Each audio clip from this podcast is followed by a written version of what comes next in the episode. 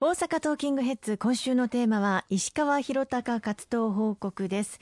後半はですね大阪の話題をということで公明党大阪府本部の佐藤代表と大阪維新の会松井代表が会談しまして公明党が維新の都構想案に合意したと報じられましたよね。はいあのまあ、報道が先行してしまってだいぶこう一方的なあの報道ばかりが行われているなという印象がありますので今日はこの場をお借りをして、まあ、これまでの経緯そして公明党のスタンス立ち位置というのをしっかりとご報告させていただきたいなというふうに思っています。あのこの4月に統一地方選挙が行われて、えー、大阪府知事選、市長選、ダブル選挙も行われました。はい、あの私ども公明党は自民党の候補者が反都構想というのを掲げて、この方を推薦をして、力強くまあ応援をさせていただいたんですけれども、まあ、残念ながら力及ばず、まあ、維新の候補の方、あまあ、今回新たに市長になられた松井市長、そして吉村知事、まあ、圧勝されたという結果にあの終わりました。まあ、この結果を受けてですね、えー、私も公明党、もともと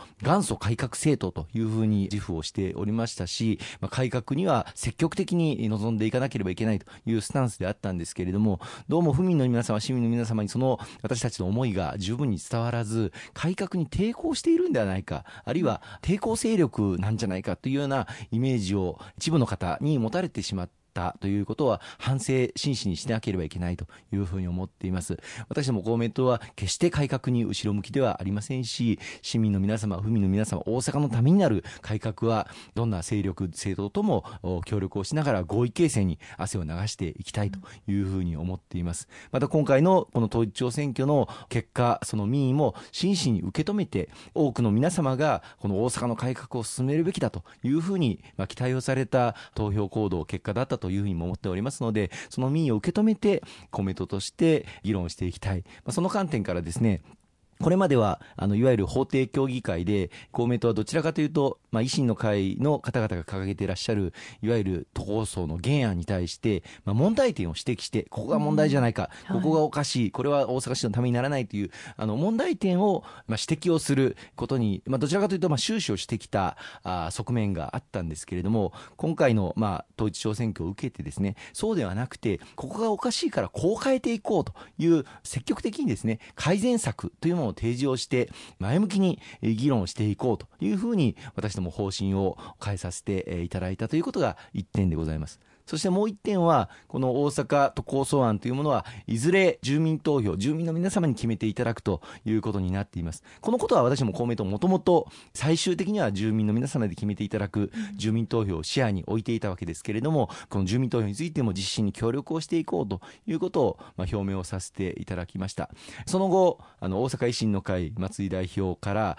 まあ、そういうことであれば、公明党さんにぜひともこの大阪都構想を前に進めるため、あるいは大阪の改革を前に進めるために、まあ、ご協力をいただきたいという強い要請がありまして、まあ、その要請の中身というのは具体的には特別区を設置することにまあ賛成をしてもらえないか。この特別区を設置する法定協議会において、まあ、1年程度をめどに協定書案これを取りまとめてもらえないか。その後にまあ住民投票を行ってもらえないか、まあ、こうしたあまあ3つの柱からなる、まあ、維新の会からの公明党に対する強い要請があったんですね。でまあ、そういう要請を受けて私ども公明党として内々、まあ、検討させていただきました。あの、公明党はこれまで、えー、維新の会の、いわゆる都構想の原案に反対の立場でしたので、その原案にそのまま賛成するわけにはとてもいかない。これまで応援してくださった、公明党の立場を支持してくださった方々の民意を私たち背負って、府議会も市議会も議員に今回ならせていただいておりますので、これまでの維新の原案に反対してきたという、そういう民意をしっかり受け止めて、踏まえて対応する必要があります。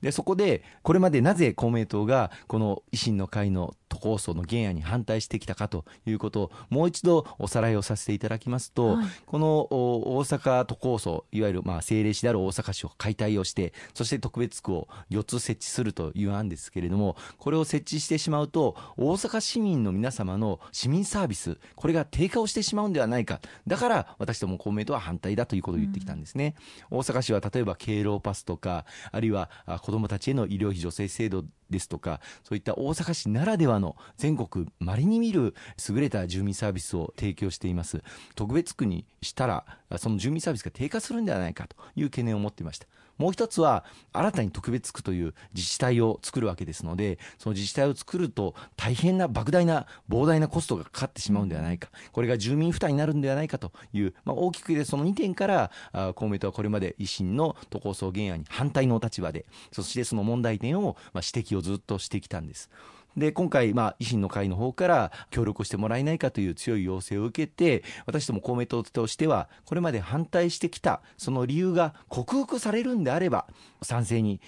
応じてもいいという立場をあの表明させていただくことにしました。つまり一つのその住民サービス市民サービスこれが低下をしないそういう制度設計にするということを確約してもらわないと困ると。いうことを条件として提示をさせていただいたこと。そして2つ目には莫大なコストがかかると言われておりますのでそのコストをできる限り低減をしてしかもそれを市民の負担には追加的な負担にはしないということを確約させること、まあ、それ以外にもいくつか条件を突きつけさせていただいたんですけれども例えば市民の皆様にサービスを提供している区役所の機能窓口サービス機能こうしたものを低下をさせない区役所機能を今後も維持をするということや、あるいは今、児童虐待の問題が大変深刻になっておりますので、新たに特別区を設置する場合には、すべての特別区で児童相談所設置をするということを確約をしてもらわないと困るということも条件に突きつけさせていただいて、まあ、大きくその4点ですね。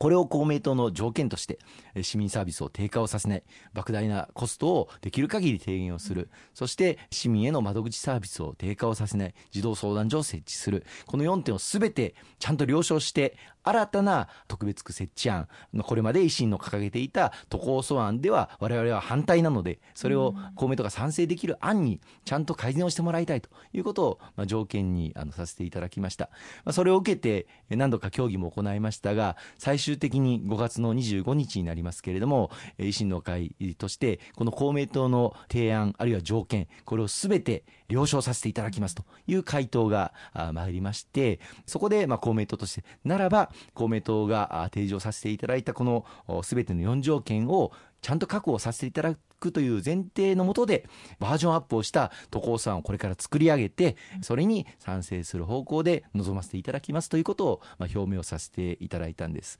あのこのまあやり取り、まあ、相手もあることですし交渉事ですのでなかなかあの対外的に私ども方からまあ明らかにすることがこれまでできてこなかったんですけれどもこういう形で決着まあ